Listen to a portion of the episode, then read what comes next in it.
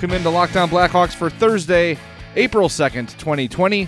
Jay Zawaski with you here. Thank you so much for tuning in. Thank you so much for taking time out of your day to listen to Locked On Blackhawks. Greatly appreciate it. I know there's not a lot of hockey going on, but a couple things to get to today. Finally, March Sadness, Blackhawks March Sadness on the Locked On Blackhawks Twitter account is over. We have a winner. I will update you on that. Also, saw an interesting uh, questionnaire on Facebook that I answered that I thought you might be interested in as well uh, as we sort of find these MySpace file game, MySpace style games to kill time as we're all sitting at home, uh, staying home, keeping other people safe uh, throughout this uh, crisis we're all dealing with throughout the world. First, want to tell you how to get in touch with the podcast. Voicemail 708 653 0572. The email lockedonblackhawks at gmail.com. Follow the show on Twitter at LO underscore Blackhawks. My personal account at jzawaski670. And of course, the Madhouse Chicago hockey podcast at Madhouse Pod. So, March Sadness was the thing I sort of dreamed up for a bracket style thing to do to celebrate.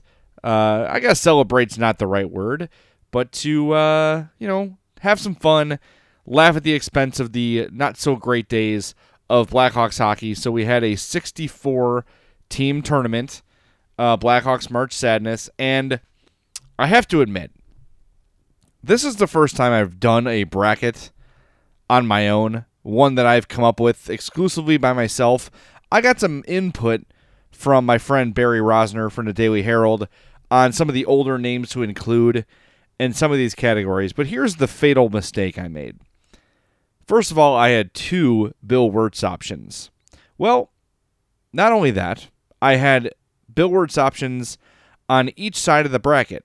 So it was very likely that at some point, Bill Wirtz and Bill Wirtz were going to face each other in the championship. And guess what happened? Yep. Bill Wirtz won the villains region handily.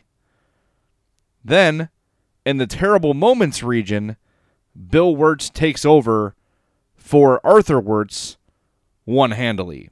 So the final matchup in Blackhawks March Sadness was Bill Wirtz versus Bill Wirtz takes over. And the winner with a wide margin. There's still an hour left to go in voting, but when I'm looking at this right now, 76% of the vote went to Bill Wirtz the person and not Bill Wirtz the moment. So congratulations, Bill Wirtz the person, on being the champion of the first annual inaugural. I'm very sorry, Herb Lawrence inaugural, not first annual. That's not a word. The inaugural Blackhawks March Sadness tournament. Who could have seen Bill Wirtz rising to the occasion and winning that tournament? There is one uh, really uh, underdog that made it all the way to the regional final. Kyle Beach was the 15 seed in the bus region and almost made it, but lost to Alexander Karpovtsev. And um, yep, so there you go. Bill Wirtz beats out Bill Wirtz takes over in the Blackhawks March Sadness tournament. So thanks to everybody that voted. Hope you enjoyed that. Next year I'll do a better job at bracketing it correctly so we don't have the same exact final. What are you doing, numbnuts? Yeesh. Yikes. All right, another thing. Uh, on what night was that? My days are all running together. Tuesday night, did another hot mic broadcast for Game Six of the uh, conference quarterfinals against the Canucks in 2010, and had a lot of people come out, a lot of people watch, a lot of people participated.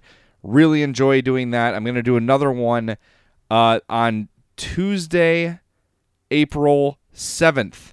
That is game three of the Blackhawk Shark series. And you say, Jay, why not do it two, my, two nights later on April 9th? Well, the reason is game three of the Western Conference final holds a very special place in my heart. That is the night my daughter was born. As soon as Dustin Byfuglien won that game in overtime, my wife's labor really kicked in. And uh, so what was it started off as a very good night, became the best night of my life. My daughter was born uh, at 3 a.m. on May 22nd, 2010. uh, hours after Dustin Byfuglien took the Sharks to the brink of elimination. So that's why I'm going to do game three on Tuesday night on Hot Mic. So download the Hot Mic app. Make sure you use the promo code MADHOUSE to register and uh, join me. Interact with me during the game. What's great about these uh, Blackhawks classics that NBC Sportsnet is showing, NBC Sports Chicago rather, is showing is that there's no intermissions. So it's a quick two hour broadcast from puck drop to final horn. So jump in there, watch the game with me. Last night, we were just talking about stuff, talking about music, talking about movies. I was showing some of the memorabilia I have around my basement. So, real casual, real fun. It's like a second screen. You watch the game, put me on your iPad, put me on your iPhone, whatever, your Android, that works too, and just watch the game with me and talk with me and chat with me. So, we raised money last night for the Anthony Rizzo Family Foundation. They're feeding the people on the front lines of COVID 19, the doctors, the nurses, the paramedics, everybody uh, who's working and treating patients. Raised $200 for them. And last week we, ra- we raised $600 for the Blackhawks COVID 19 Relief Fund.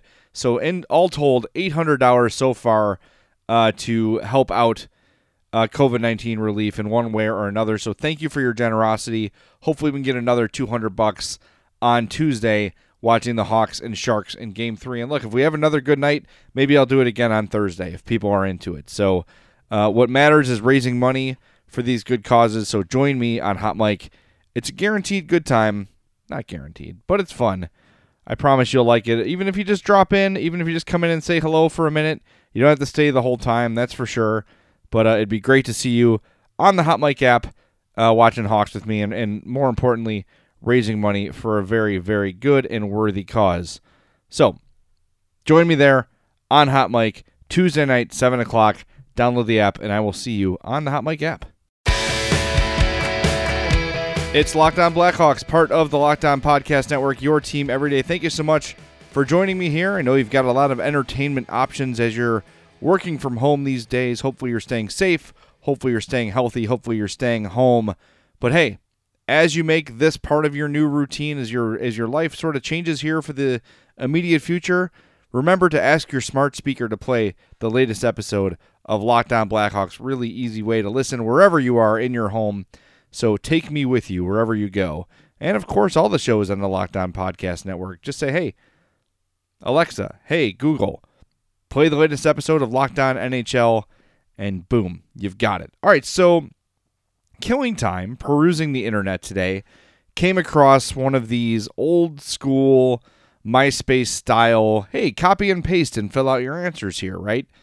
Um, I've been doing a lot of those. I know everybody has because it's just a perfect way to kill time and get conversations going while we all need a distraction, right? So the one I saw earlier was baseball fans copy and repost your all-time favorite MLB player from each team. So I did that, and someone in the comments said, "Hey, I'd like to see your list for hockey." I'm like, all right, sounds good. So I did it, and I thought I would share it with you here. So I'm going to go. This is just uh, how I wrote them down in order. I actually did it off the top of my head, which I was actually kind of impressed with. Team one, the Boston Bruins. My favorite all time Bruin, Cam Neely. Big physical dude, uh, power forward in the truest sense of the word. Also played Seabass on Dumb and Dumber. A lot of people don't know that. Yep, that was Cam Neely. Second team, the Montreal Canadiens. Saku Koivu. Now remember, this is not the greatest Canadian ever. It's not the best player in every franchise ever. It's your favorite.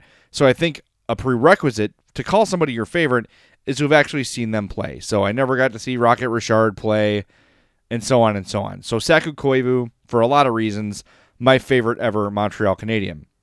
New York Rangers. Always a big fan of Adam Graves. That was a guy I liked as I was really getting into hockey. He was another sort of lower profile power forward type. Um, kind of reminded me of Steve Larmer in his game a little bit. Later, they would become teammates, obviously. Um, big fan of Adam Graves back in the day. Penguins, I'm not one to usually go with the popular pick, but Mario Lemieux is one of the most dominant athletes I've ever seen in my life. How can you pick against him? Jaromir Jagr was a close second for me, but to me, uh, Mario Lemieux was a guy who was appointment television every time he was on the screen. Maple Leafs. I've always been a big fan of Doug Gilmour. Love the way he played the game. Um, love the he wore number 93, which I thought was kind of cool. Um, that was always a guy who I, I, liked, and he, he did play for the Hawks for a while. It didn't work out great, but he was a Blackhawk for a while, and I, I actually enjoyed that because it was seeing one of my favorite guys uh, play on my favorite franchise. Uh, the sixth team, the New York Islanders, I went with Zigmund Palffy. Just good scorer, good personality. For the Capitals, Alex Ovechkin. For the Blackhawks, Brent Seabrook. This was something that came up another night. I was doing another quiz like this, and it was like, what's your favorite player from every Chicago franchise? And I said Roenick for the Hawks, and then I changed it. I want a guy who's won championships, and that's what Brent Seabrook is. Uh, so I've always loved Brent Seabrook, and I think even though, you know, his career is what it is right now, uh, looking back on the dynasty, watching some of these games from 2010, being reminded of the stud hockey player that Brent Seabrook was and some of the huge moments he's had in his career, he's my favorite Hawk. There, I said it. Flyers, Eric Lindros, just an absolute freight train on skates. Red Wings, this one was not hard for me. Sergei Fedorov. I always liked Sergei Fedorov. Even when he was killing the Blackhawks, great two way forward. Could score with the best of them, could defend, played wing, played center, even played some defense in his career. Later in his career in Detroit and then in Columbus, he actually lined up as a, as a defenseman a few times. For the Blues, don't really have a ton of Blues I like, so I went with Brett Hull. All right. Ducks, Teemu Selanne, obviously. Oilers, Paul Coffey. Calgary Flames, Theo Fleury, another guy who was a Blackhawk for a while. Not a very successful one, but a Blackhawk for a while. Ottawa Senators, Marian Hossa. Duh. The Devils, Scott Stevens. The Sharks, Brent Burns. The Lightning, Vincent Lecavalier. I cheated on this one a little bit. The Coyotes, Jeremy Roenick. the Avalanche, Peter Forsberg, one of my all time favorite hockey players. The Canucks, Pavel Bure. The Panthers, Pavel Bure. The Kings, Wayne Gretzky. The Sabres, Pat LaFontaine. The Stars, Derian Hatcher. The Predators, Pekka. The Blue Jackets, Rick Nash. The Golden Knights, William Karlsson. the Jets, Dustin Byfuglien, the Wild, Mikko Koivu, and the Hurricanes. I gave it to Teuvo Teravainen over Tuomo Ruutu, and if you know me, you know that's a big admission for me to choose someone over my beloved Tuomo Ruutu. So, I don't know, fill this out on your own. It's a pretty cool thing. It was fun to do. I just listed the teams 1 through 31 and uh, and went through them all, and it was a good time. So, interesting some of the names you remember and some of the justifications you have to make to, to root for a guy in a team you didn't really like. That was me with Brett Hull. Like, eh, what Blues player did I like? I kind of like Pierre Turgeon a little bit. Back in the day, I guess Grant Fuhr was a tolerable Blue. Could I have cheated and given that one to Martin Brodeur, even though it's such a short-lived sort of a thing? The rest of them, though, were pretty easy. I'd say the Oilers was tough. Paul Coffey, um, just a really great skater, great puck mover. But there's so many options. Like Mark Messier is there, Jari Kurri was there. That one was a little bit tougher for me. I think that was probably the toughest to choose from. But I always loved uh, watching Paul Coffey skate. Another guy who, very late in his career, decided to be a Blackhawk and be bad as a Blackhawk. So yeah, if you find that list online, get to it and uh, and let me know what you think. It's Locked On Blackhawks, part of the Locked On Podcast Network, your team every day. Happy Thursday. Hope your morning, hope your afternoon is going well. One more thing I wanted to get to here on the podcast is The Athletic on Wednesday released their 2020 NHL broadcast rankings, the best and worst markets to watch the games. And I thought this was interesting. I was wondering where the Blackhawks would fall in um, on this list, and I think where they fell is is pretty fair. I'm sure you're asking yourself, by the way, because my plan was to go over the top ten, but you're you want to know who the worst is, and if you've ever watched, if you're an NHL.TV subscriber, and you've ever caught yourself watching a Boston Bruins home broadcast, oh my God, Jack Edwards and Andy Brickley Edwards is the corniest, like Brockmire, but serious broadcaster. He is saccharine. Oh, and there's such a homer broadcast. So here's what they had as far as the rankings, they, they asked for a local and a not and non-local people to vote. The local vote, the Boston vote, rated their home team broadcast 27th. Non-local 31st. That's obviously combined for the lowest ranking in the year of the year. Aside from um, the broadcast being kind of hokey, very homerish, fans did not like the the way the broadcast looks either. Here's a here's a comment from a voter in Columbus. I'd rather get a colonoscopy from Captain Hook than hear Jack Edwards announce a hockey game. Many of the comments listed him as the worst play-by-play man in the NHL. So, the top 10. Let's get right to it. As I scroll down unprofessionally. Got to get there. This is a big list. You check this out. If you're not an athletic subscriber, I know they've got a really good deal going on right now. Uh, not sure exactly what it is, but very cheap, very affordable, and these are the sort of things we need as the market uh, tanks. These little businesses need your help. So, like for three, four bucks a month, get the best sports writing in the country, ad free sports writing, so, the best Blackhawks coverage in this in the city by a mile. Scott Powers, Mark Lazerus, two of the best writers in any sport in Chicago, both covering the Hawks, both for the Athletic. You're a Hawks fan, you've got to do it. All right, the number 10 broadcast in all of hockey, it is the LA Kings. There you go. Number 10. Number 9 is your Chicago Blackhawks. Now, kind of interesting here. Locally, the Hawks were rated 11th. Non locally, the Blackhawks were rated 9th. So I'll read you the report on the Blackhawks here. First category, the broadcast. NBC Sports Chicago carries Blackhawks games with Pat Foley on play-by-play, play-by-play, and Eddie Olczyk and Steve Konroyd doing color. The results. Looking solely at out-of-market responses, Chicago's broadcast ranks as one of the 10 best in the league, and it comes just shy of that in terms of local rankings. Having Olczyk on color unquestionably helps in that regard. He was frequently mentioned by voters from across the U.S. as a favorite analyst, and in our poll, Blackhawks respondents appreciated his quality. There's a reason Eddie does the big national games on NBC, said one. Hawks games are lucky to have him. His and Pat's chemistry is off the charts. Foley, too, was well regarded both in and out of Chicago, with respondents praising the quality of his call, his knowledge of the game, and his obvious comfort with Olczyk. Chicago fans broadly agreed. With virtually every broadcaster, there's some level of complaint, and the Blackhawks duo was not an exception, but two thirds of local respondents gave the production the highest possible grade, while just 6% saw it below average. What criticism there was largely focused on areas other than the two primary commentators.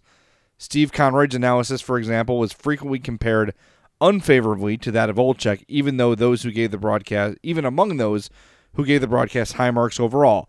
Technical, technical aspects of the production were also critiqued. I'll heartily second those who want to see a regular shot clock added.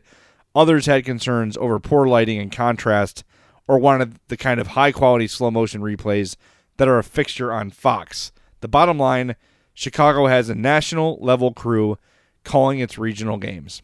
Agreed. And I wonder, uh, some people have sort of soured on Pat Foley. I love Pat Foley. He's a big part of the reason I got into broadcasting, no doubt.